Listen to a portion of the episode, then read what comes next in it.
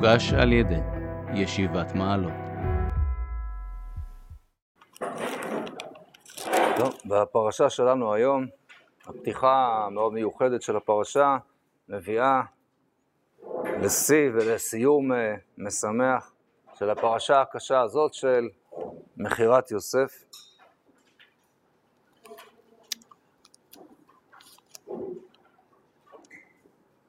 וכשיוסף נפגש עם אחיו, אז הוא אומר להם בפרק מ"ה, אחרי שהם נבהלו מפניו, פסוק ד' ויאמר יוסף אל אחיו גשו נא אלי ויגשו ויאמר אני יוסף אחיכם אשר מכרתם אותי מצרימה ועתה אל תעצבו והליך הרבה עיניכם כי מכרתם אותי הנה כי למחיה שלחני אלוקים לפניכם כי זה שנתיים הרעב בקרב הארץ ועוד חמש שנים אשר אין חריש וקציר וישלחני אלוקים לפניכם עשו לכם שארית בארץ ולהחיות לכם לפליטה גדולה ועתה לא אתם שלחתם אותי הנה כי האלוקים ויסיבני לאב לפרעה ולאדון לכל ביתו ומושל בכל ארץ מצרים, מעלו, מערו ועלו אל אבי.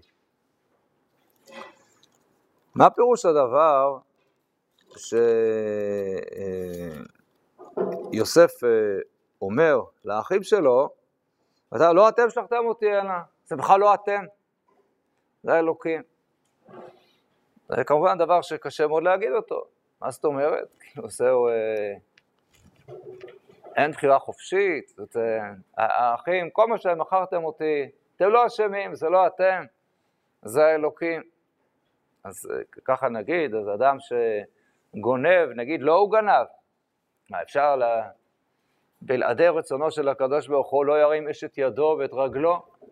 מה, אני יכולתי, אם הקדוש ברוך הוא לא היה מעוניין שאני אגנוב, הייתי יכול לגנוב, אז זה לא אני, זה הקדוש ברוך הוא, מישהו חלילה רצח, הקדוש ברוך הוא לא היה... מוכן שנפשו של הנרצח תילקח, אז זה לא היה עוזר שום דבר.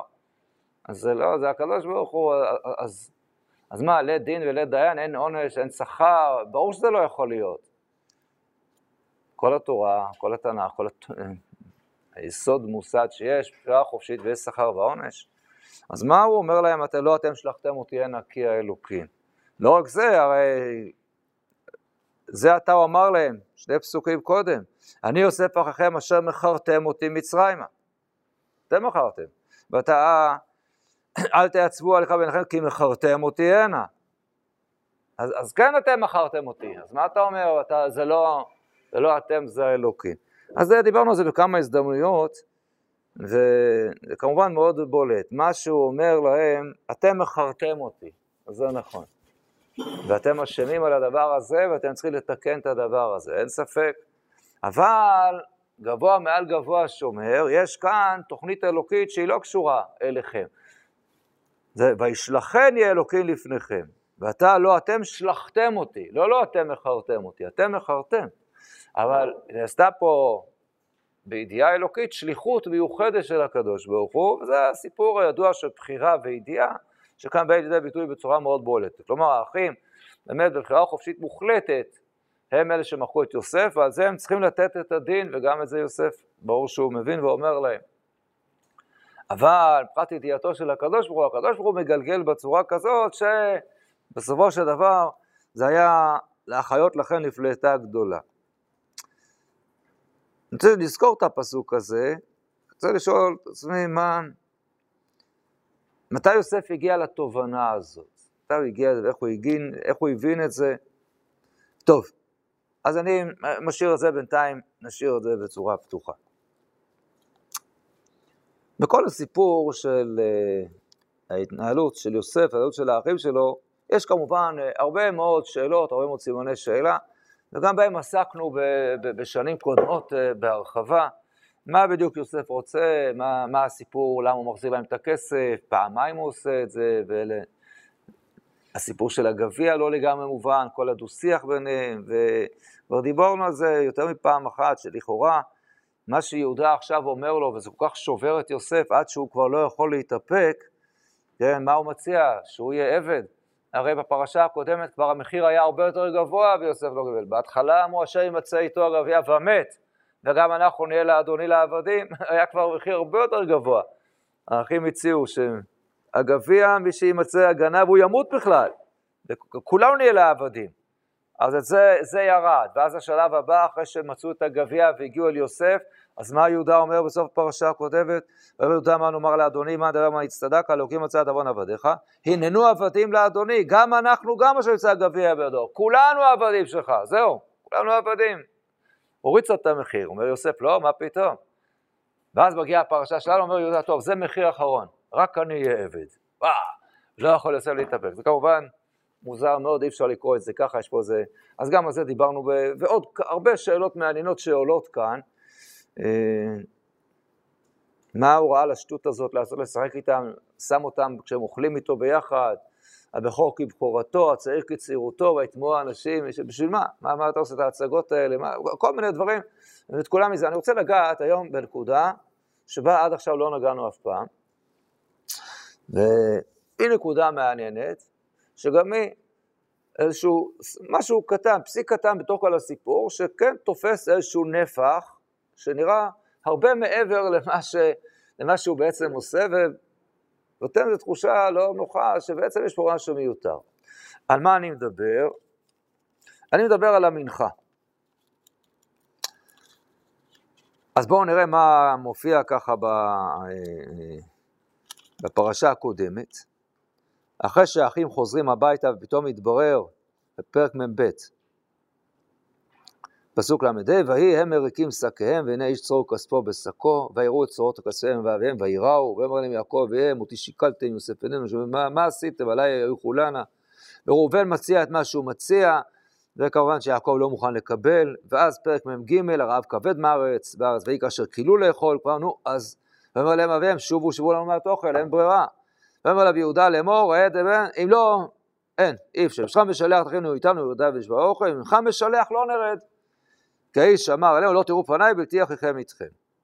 והלב שלנו נחמר, הדברים אמר ישראל, למה ראותם לי להגיד לאיש שאול לכם אח, ואמרו שאול שאל לנו, יש לנו מולדתנו וכו'. ואמר יהודה אל ישראל, שילחה נא ונקומה, גם אנחנו אנוכי ערבנו. יהודה לוקח ערבות על, על בנימין, וזה מה שכמובן בא לידי ביטוי בצורה מאוד מאוד בולטת בפרשה שלנו, בנאום של יהודה, כן, כי עבדך הרב את הנער, לקח ערבות, והדבר הזה הוא דבר מאוד מאוד משמעותי ויסודי. ולכן יעקב מבין אין ברירה, הוא אומר לו, כי אולי התמהמנו, כי עתה אז ישבנו פעמיים, והיום אלוהים ישראל, אם כן, איפה זאת עשו? אין ברירה, פסוק י"א, קחו מזמרת הארץ בכליכם, והורידו לאיש מנחה, מעצורים, הדבש, נחות, דבלות, בוטנים, מושקדים, וכסף בשני יקחו בידכם, ותגד המושב. אז הסיפור הכסף זה מובן.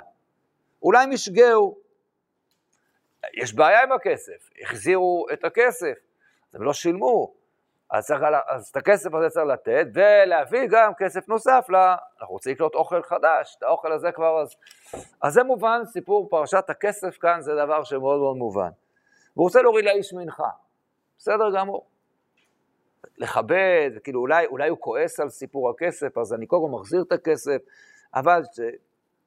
בכל אופן יכול להיות שהוא עדיין יחשוב ש... פחדתם להתאפס, אז לכן צריך גם מנחה לרצות את פעם, מובן, בהחלט הגיוני. אבל התורה מפרטת כאן מאוד. מה להביא לו? מהצורים, מהדבש, נחות, ולות, בוטנים, מושקדים, כאילו, מה, מה, מה זה כל כך חשוב? עכשיו, לא רק זה, אלא שהאמת היא ש... רש"י מפרש נחות, שעבה, בוטנים, אומר רש"י, לא ידעתי מה הם. ופירוש א' ב' שרבי מחי ראיתי שזה פושטניאס, עכשיו אנחנו יודעים. ודומה לי, אומר רש"י, שהם אפרסקים.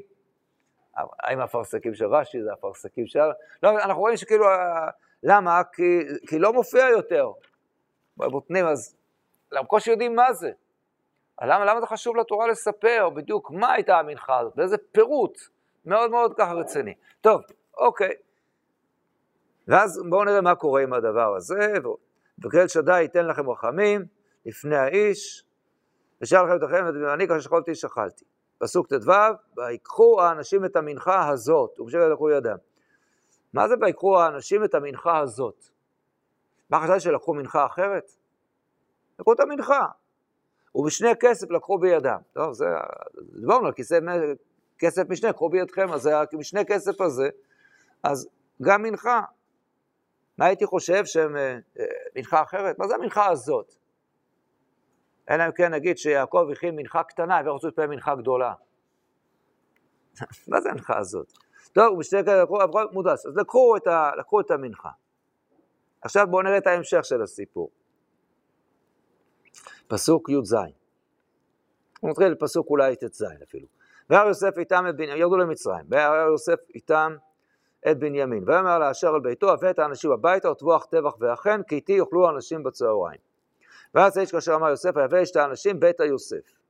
ויראו האנשים כי הוא בית יוסף, ויאמרו, הדבר הכסף, אשר בהבטחותינו בתחילה, אנחנו רואים להתגולה עלינו, להתנפל עלינו, לקחתם לעבדים, את חמורנו. ויקשו לאשר על בית יוסף, וידברו אליו לפתח הבית, ויאמרו בי אדוני ירוי דרנו בתחילה, ויקבענו למלון, ונפתחה את המתכותינו, והנה כסף איש בפי המתחתו, כספנו משקלו, ונשב אותו בידינו, וכסף הורדנו בידינו, לשבור אוכל לא ידענו, משם כספנו במתכותינו. כל זה מובן, הכסף, הם חושדים, הם בדיוק פחדו, הגיוני. ויאמר שלום לכם, אל תיראו, אלוקיכם, אלוהי אביכם, נתן לכם מתמון במתכותיכם, כספכם בא אליי, ויוצא עליהם את שמעון, וגם על זה דיברנו, איך יכול להיות? אין, אין מצב להגיד משפט כזה.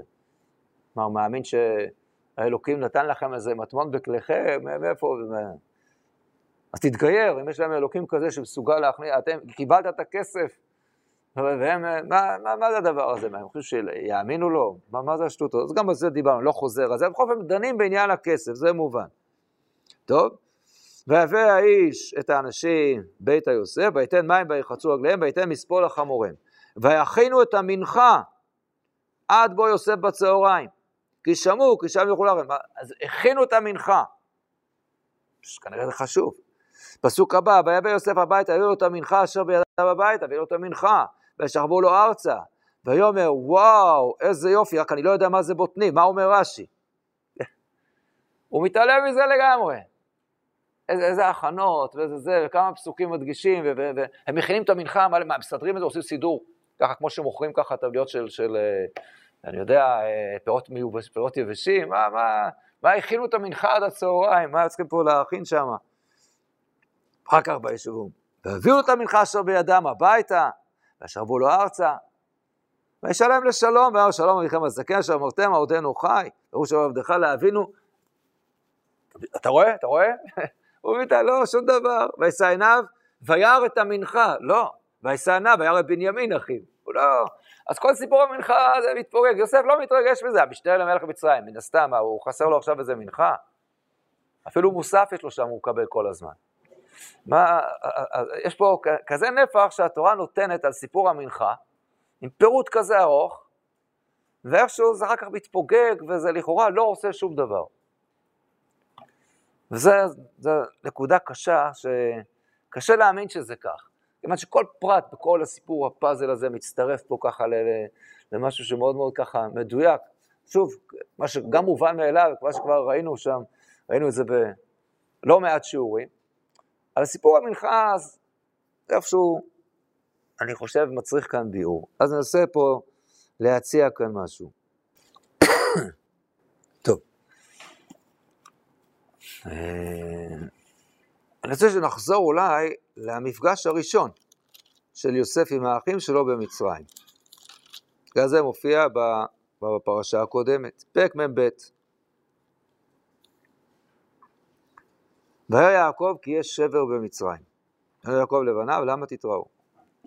ויאמר הנה שמעתי כי יש שבר במצרים, ירדו שמה. וירדו אחרי יוסף עשרה לשבור בער ממצרים. ובנימין אחי יוסף לא שלח יעקב את אחיו, כי אמר פן יקראנו אסון. ובוא בני ישראל לשבור בתוך הבאים, כי היה רע בארץ נען. ויוסף הוא השליט על הארץ, הוא המשהו לכל עם הארץ, ובוא אחרי יוסף והשתחוו לו אפיים ארצה.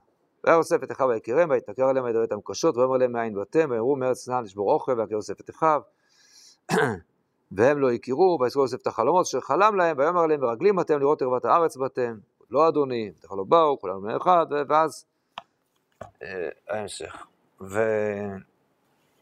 והשאלה כמובן היא מה הפשר ההתנכרות הזאת של יוסף אל אחיו? למה הוא מתנהג אליהם בצורה כזאת? אז התשובה ברורה, לכאורה, די פשוט, מה שכתוב כאן. כתוב, כי מה? הוא זכר את החלומות. זאת אומרת, הוא זכר את החלומות, ולכן, ולכן מה? ולכן הוא עושה פה מה שהוא עושה. כפי שכותב הרמב"ן, שאת הכל עשה יפה בעיתו, בשביל ככה, הוא ידע שיש חלומות, החלומות האלה צריכים, צריכים לפתור. עם כל מה שככה התנפלו על הרמב"ן, אבל מפורסם, אבל הרמב"ן אומר את הדברים, ובהחלט הם נראים מאוד מאוד נכונים בפשוטם של המקראות, יוסף עובד פה עם החלום, לאורך כל הדרך.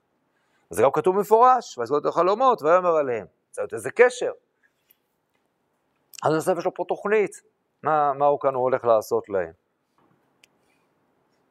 ובדרך כלל הפירוש הדי מקובל לעניין הזה, שיוסף עכשיו, מה שהוא הולך לעשות, זה בגדול, להכין, להכין כאן איזה תהליך תשובה לאחים.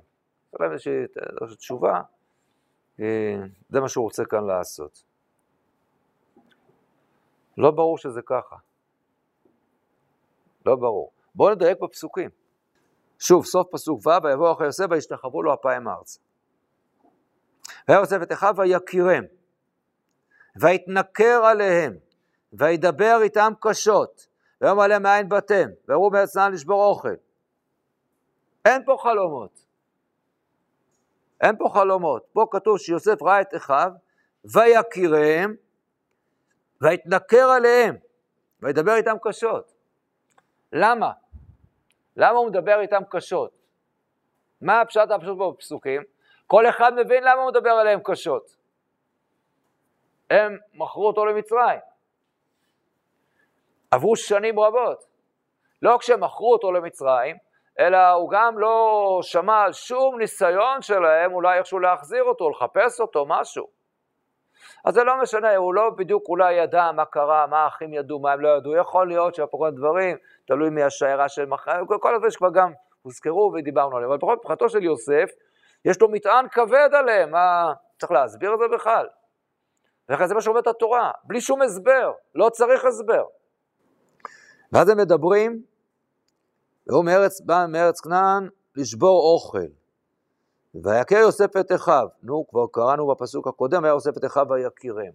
אז הפשטנים מדברים כאן על ככה, על, על ההבדל, שבהתחלה הוא הכיר אולי כללית, את הקבוצה, אותו ככה, ראה שזה האחים שלו, אבל כבר עברו שנים, ולא בטוח שאת כולם יודע להבדיל ביניהם, כי גם מה שמופיע, זה היה בחתימת זקן, לא חתימת זקן, מה שקודם, כבר כותבים ככה, נגיד שכר או זבולון, לא היו גדולים מיוסף בהרבה, זה לא כזה פער, אבל רואים בכל אופן, שבתך הוא הכיר שזה האחים שלו, וכשהם התחילו לדבר, אז לפי הקול שלהם, הוא גם הכיר אותם אחד לאחד, ידע כל אחד מיהו, יכול להיות.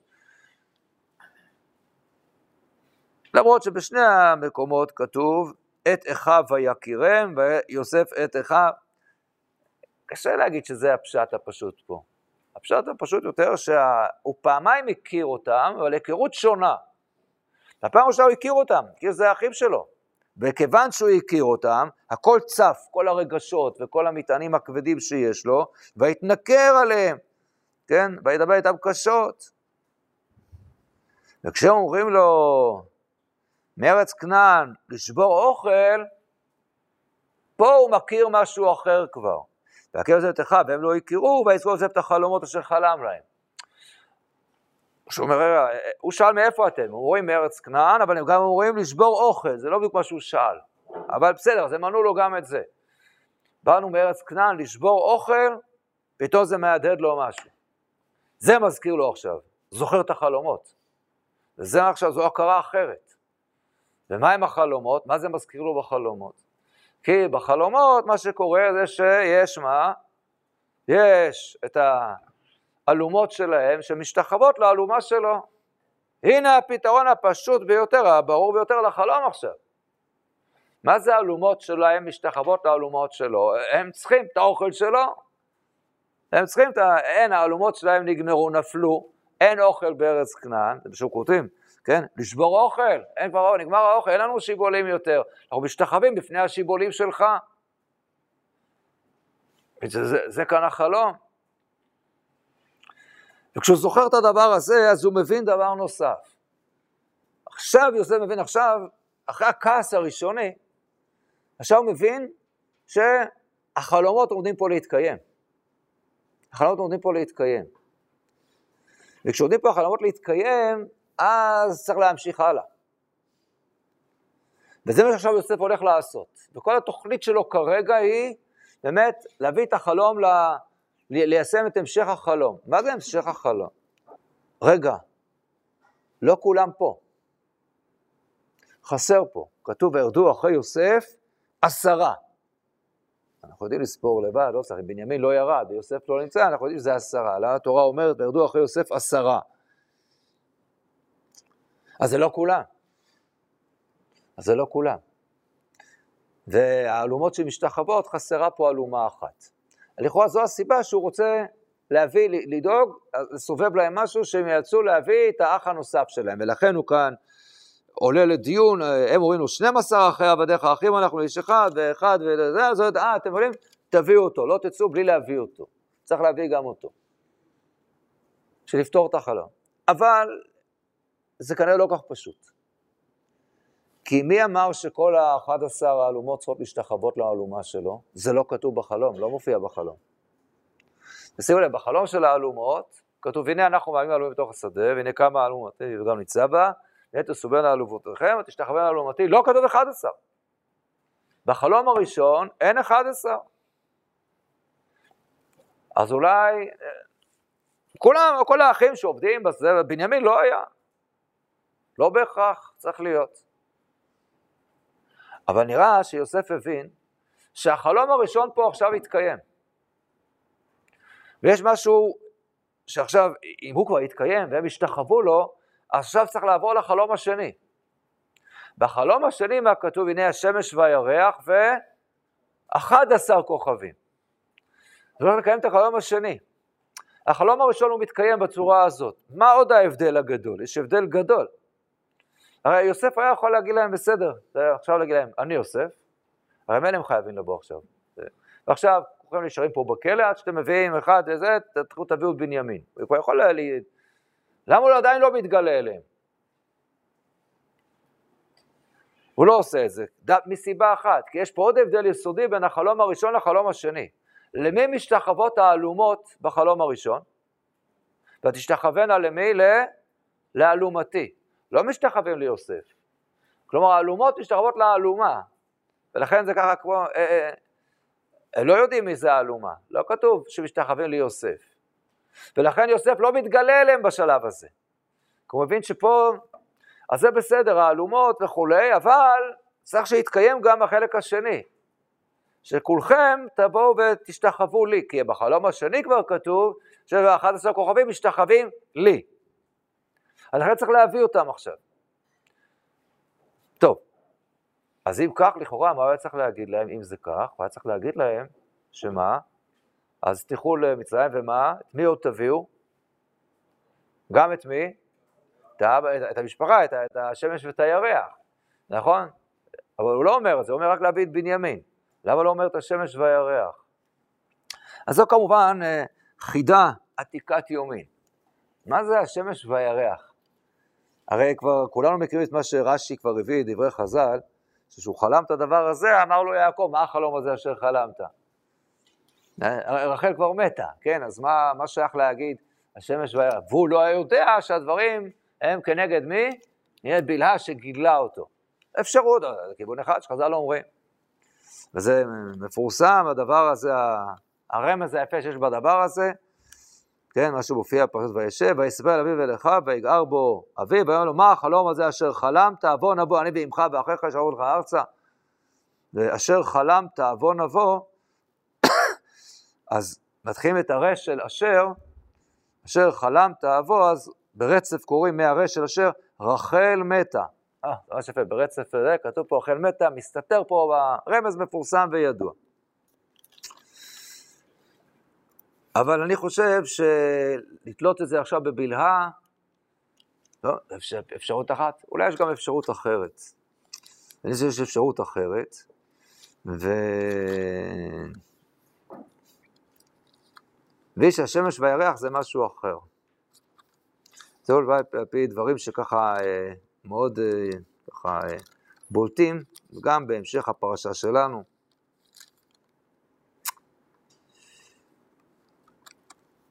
אני קורא בהמשך הפרשה שלנו, ולחם אין בכל הארץ, כי כבד הרעב מאוד, בטלה ארץ מצרים, וארץ כנען, מפני הרעב. ויתום ובלקט יוסף את כל הכסף הנמצא בארץ מצרים ובארץ כנען. ויתום הכסף מארץ מצרים ומארץ כנען. מה, מה זה הרגש? ארץ מצרים בארץ כנען, מצרים בארץ כנען. עכשיו, בעצם, ארץ מצרים, זו ארץ השמש, עובדים לשמש, וארץ כנען, שהיא עכשיו הארץ שהיא נמצאת תחת החסות המצרית, היא, קראת, היא הירח. השמש והירח בחלום הזה, הכוונה לארץ מצרים ולארץ כנען, ולא להורים שלו, לא להורים שלו. ובאמת מה שקורה, זה גם מה שקורה, שכל ארץ כנען וכל ארץ מצרים, הם כולם משתחווים ליוסף. וזה השמש והירח. אחד עשר כוכבים זה האחים, השבטים. אז זה, זה החלום, ויוסף מבין את זה. וזה מה שלכן יוסף, מה שהוא עכשיו דורש מהם, זה להביא רק את מה? את הכוכב ה-אחד עשר. להביא את הכוכב ה-אחד עשר. יביא את הכוכב ה-אחד עשר, אז הוא יתגלה אליהם, ואז כולם ידעו, שמי שעכשיו כולם תלויים בו, זה, זה אני, זה יוסף. וזו התוכנית שלו. ומבין יוסף שזו המשמעות של החלום. שהקדוש ברוך הוא ככה אמר לו, תשמע, עם כל מה שיעשו לך, האחים, תדע לך, אחר כך עוד יהיה רעב כבד, אני שולח אותך כבר לזה, בכדי שבסופו של דבר, אתה תוכל ככה לספק אוכל לכולם, וכולם יראו גם כשכבר לא יהיה להם אוכל, ומכוח מה זה יקרה, מכוח זה שאני נותן לך שלטון, שכולם ישתרבו, לא רק האחים כולם, ה-אחד עשר כוכבים, גם ארץ כנען וארץ מצרים, תקבל תפקיד גדול מאוד, וזו כבר הכנה לעתיד לבוא, כל התפקיד שיש, אולי למשיח בן יוסף, בסופו של דבר ככה, לחכה לשלוט בכל העולם, ולדאוג לעולם. זה מה שיוסף מבין בשלב הזה בחלום. ולכן זה מה שהוא עושה, ולכן הוא רוצה רק את בנימין להביא. לא קריטי לו עכשיו להביא את אבא ואמא, זה יבוא, הוא גם לא, הוא לא רוצה, הוא לא מטרטר את אבא שלו, אכפת לו, הוא דואג, מה שלום אביכם הזקן, אבל כל מה שהוא עכשיו עושה זה לכבד את בנימין. ומה היה קורה אם זה היה כך? זה היה נגמר ברמה הזאת, שיוסף מבין שהקדוש ברוך הוא שלח אותי למצרים, לדאוג להם שמה, שבזמן, כשיהיה רעב גדול, אני, אני אחלקל אותם. וזה מה שהיה קורה. ואז היו בהם האחים, מה הוא היה אומר להם? היה גוער בכם, היה גוער בהם, אתם לא מתביישים, עשיתם דבר כזה. תראו איך הקדוש ברוך הוא בסוף מגלגל את הכל, גלגל חוזר בעולם, וחשבתם שהצלחתם, לא הצלחתם, בסוף כולכם אתם בסוף משתחווים, נכון, צחקתם לי על החלומות שלי? הנה החלומות התקיימו, זה מה שהיה אומר להם. אולי הם היו מצטערים, בטח היו מצטערים, אבל זה, זה, ככה זה היה נגמר. כי זה המשך ליוסף, לכעס שיש לי יוסף על האחים שלו. ולכן הוא מתנקר, ואחר כך הוא רואה את החלומות, הוא מבין שהוא צריך להמשיך לסובב את זה בצורה הזאת, של לקיים את החלומות. והחלומות תלויים אחד בשני, רק בזכות זה שהשמש והירח כולם משתחווים לו, בזכות זה הוא זוכה לפרנס את ארץ מצרים, את ארץ כנען. אבל מתברר שלא זו הייתה הסיבה של הקדוש ברוך הוא. זו הסיבה מאוד חיצונית שהקדוש ברוך הוא שלח את יוסף למצרים. כדי להציל אותם ברעב. כל הסיפור הזה הוא כמובן הוא לא הגיוני. כי הקדוש ברוך הוא שולח אותו למצרים בשביל להציל אותו מרעב. אולי נעשה הפוך.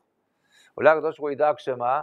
לא יהיה רעב, לא יצטרכו לשלוח אותו למצרים. לא, מה, מה, מה, מה, זה קצת, קצת מוזר העניין הזה. אבל זה מה שהיה קורה. וכאן באה התפנית, אני חושב, המאוד מאוד חשובה בסיפור. וזה סיפור המנחה. המנחה הזאת שהתורה מפרטת. טוב, כמובן, כמובן שהמנחה הזאת אה, לא יכולה שלא להזכיר לנו. אם כן, הופעות זאת עשו, קחו מזימת אף בכליכם, והראו לאיש מנחה, מהצורי ומהדבש, נכות ולות, תכנים ושקדים. יש פה צורי, נכות, ולות, מוכר לנו מאיפשהו? ואל תגידו לי, לוט, בן אחי אברהם. איפה יש? איפה נתקע בצורי, נכות, ולות? אה, מכירים את הדבר הזה, נכון? ברור.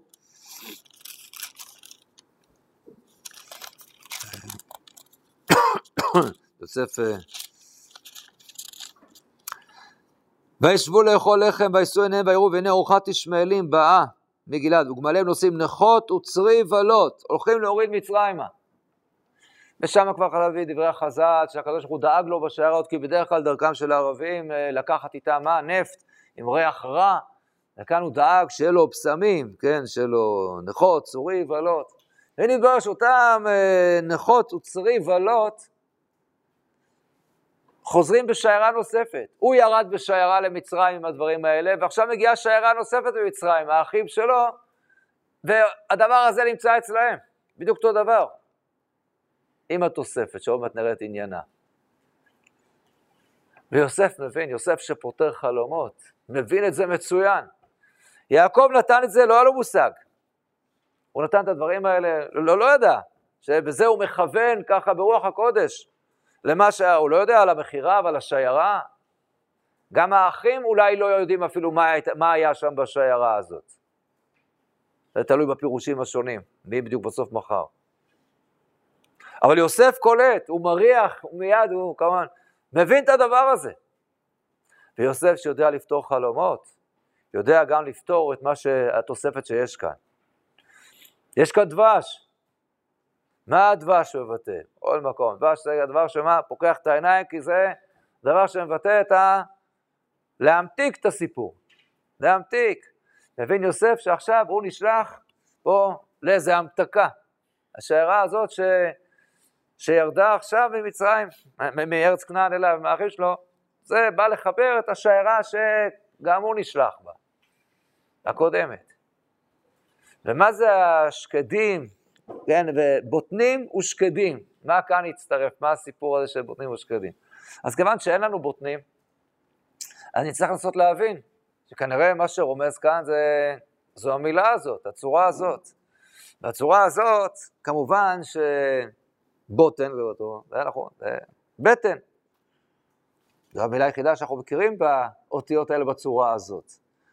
אז יש פה גם בטן, גם בוטנים, גם בטן, גם שקדים. אז בואו נגלה, אולי נבקש עזרה, מצאצא מאוחר מאוד מאוד של יוסף. צריך להעריך בזה יותר, אבל ירמיהו הנביא. חז"ל אומרים שירמיהו הוא צאצא של יהושע ורחב. אז יש גם כהן, הוא גם משפחת הכהנים, קשר חתונה, והוא צאצא של, של יוסף. מעניין מאוד. רגע, יש לירמיהו עוד משהו דומה ליוסף? השליחו אותו לבור, נכון? מעניין, אנשים שהושלחו לבור, אין בו מים. מעניין ככה העניין הזה. אבל לא נאריך עכשיו בסיפור של ירמיהו, כנראה נעזר בו קצת. מה אולי הדבר הזה יכול ללמד אותנו? בואו נראה את נבואת ההקדשה של ירמיהו.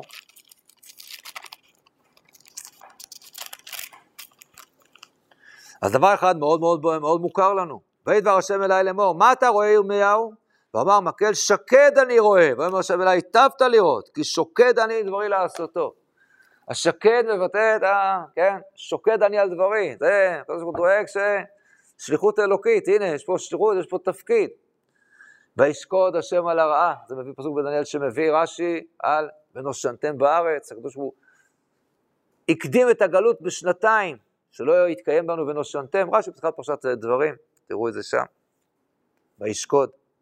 אז השקד מבטא שהקדוש ברוך הוא שוקד על משהו שצריך עכשיו לקרות, והקדוש ברוך הוא דאג, מה זה הבטן? נקרא גם סורים קודם, וידבר השם אליי לאמור, בטרם אצורך, בבטן, ידעתיך, ובטרם תצא מרחם, הקדשתיך, נביא לגויים נתתיך. הבטן מבטאת פה את התוכנית האלוקית, מה עוד? מי שכבר, היא קדמה דנה. כמו שנאמר לרבקה, שני גויים בבטנך, ש...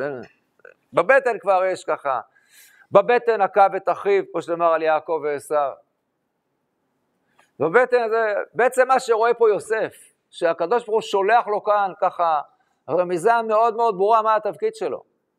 אתה רואה שיירה שאתה נשלחת בה, הנה עכשיו, היא באה לתקן עכשיו את השיירה שעכשיו יורדת. ואתה צריך עכשיו להמתיק את המרירות הזאת, על ידי הדבש. ואני, זו תוכנית, תוכנית שלי, אני הקדוש ברוך הוא שקדתי על זה עוד כבר, עוד בבטן, עוד הרבה לפני שזה קרה, כבר הכל היה בתוכנית מוכנה מראש. מבין יוסף, אז זה לא רק לסיפור של לדאוג להם לאוכל. פעמיים יעקב שולח מנחה בחיים שלו, נכון? פעם אחת הוא שולח כאן מנחה. אנחנו מכירים מנחה יותר מפורסמת של יעקב, נכון? שהוא שולח למי? לעשיו. ומה המנחה הזאת בסופו של דבר? והוא התכונן לדורון, לתפילה, למלחמה. זה מה שגם נאמר פה על ויגש, יהודה, שהוא גם מתכונן, גם למלחמה וגם לתפילה, לפיוס, זה הכל חוזר פה. ולמה, מה עזרה המנחה הזאת ששלח יעקב לעשיו? היא באמת בסופו של דבר, היא, היא עזרה בזה שעל ידי המנחה הזאת, באמת, עשיו נרגע ו... ונפרדו לשלום. זה הועיל, הועיל המנחה הזאת. הנה הוא שולח שום מנחה, וזה פועל את אותה פעולה. והמנחה הזאת שנראה לנו שבעצם לא קרה כלום, יוסף קלט, הוא לא אומר להם כלום. אבל ברגע שהגיע הסיפור של המנחה, יוסף מבין, הבנתי. אני לא נשלחתי פה על ידי הקדוש ברוך הוא לתת להם אוכל, בשביל זה אפשר לוותר מראש על הרעב. הקדוש ברוך הוא יכול היה לעשות דבר הרבה יותר פשוט. רוצה רעב, שיהיה רעב, פרות, רקות, זה, בארץ מצרים, בארץ כנען יהיה אוכל. מה, הוא לא יכול לעשות דבר כזה? יכול גם יכול. לא, יש פה משהו הרבה הרבה יותר עמוק.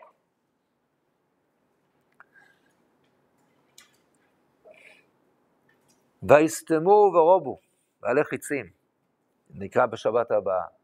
האחים סתמו את יוסף, זה הביטוי, ביטוי מאוד מאוד נדיר.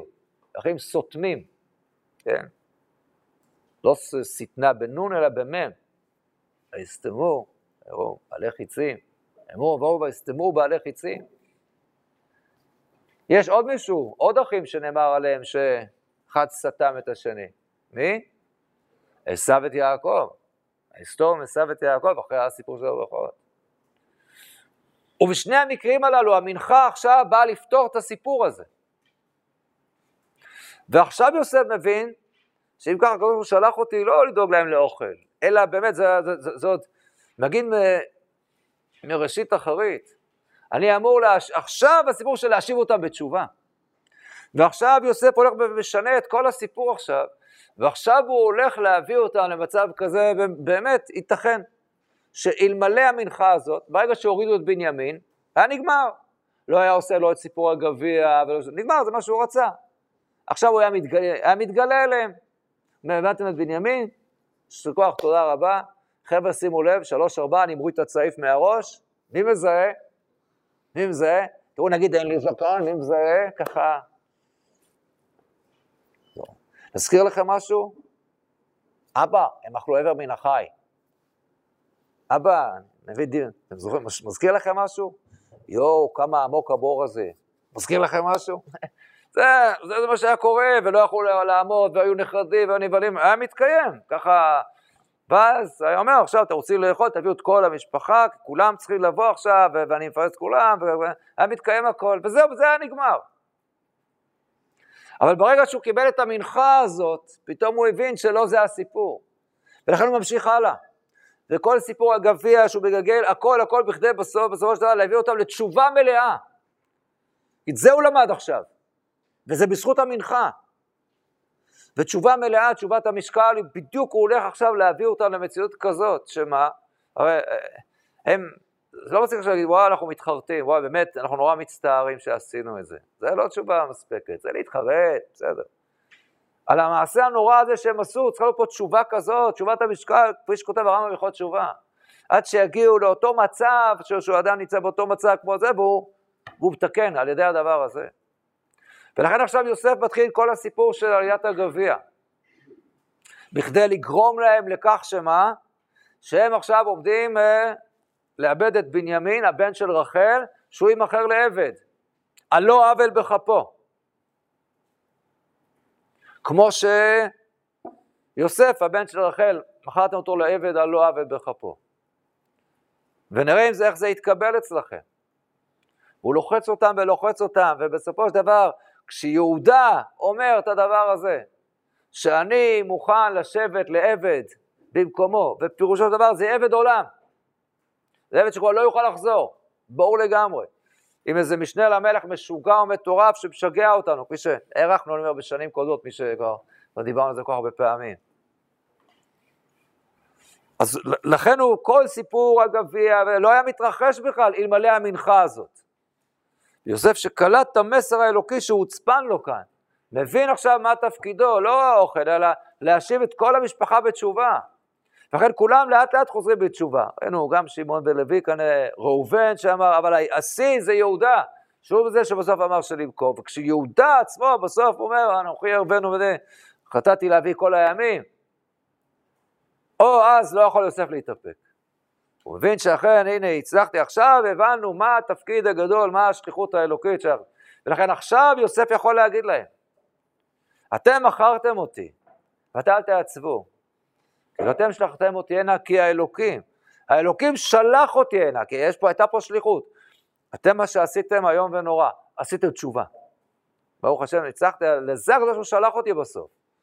כי שנאת האחים שהייתה לא קשורה לרעב. שנאת האחים הזאת, אי אפשר להקים ככה את, את בית ישראל. תהיה מלחמת אחים כזאת בתוך, אז איך אפשר להקים את עם ישראל? לא ניתן. את עם ישראל ניתן להקים אחרי שהסיפור הזה יהיה מתוקן. והאחים הם אלה שאמורים באמת לתקן. וזה התפקיד של יוסף. התפקיד של יוסף להיות זה שמצליח לחבר את האחים מחדש, להאשים אותם בתשובה. ואת כל הדבר הזה אומר להם יוסף עכשיו, עכשיו אתם רואים זה, השליחות היא שליחות אלוקית. מאיפה אני יודע את זה, מאיפה הגעתי לזה, הוא לא אומר להם. אבל הפסוקים אומרים לנו, את כל הדבר הזה עשה יוסף עד זה, זה שהוא לא רק פתר חלומות, אלא הצליח אולי לפתור את הדבר אולי הכי חשוב בכל הסיפור הזה, לפתור את הרמז ששלח לו הקדוש ברוך הוא, במנחה המיוחדת הזאת שנשלחה אליו. זה הדבר הזה, זוכים בסופו של דבר, כולם להתאחד מחדש ביחד, ויש אפשרות להקים בעזרת השם את, את עם ישראל כולו. שבת שלום.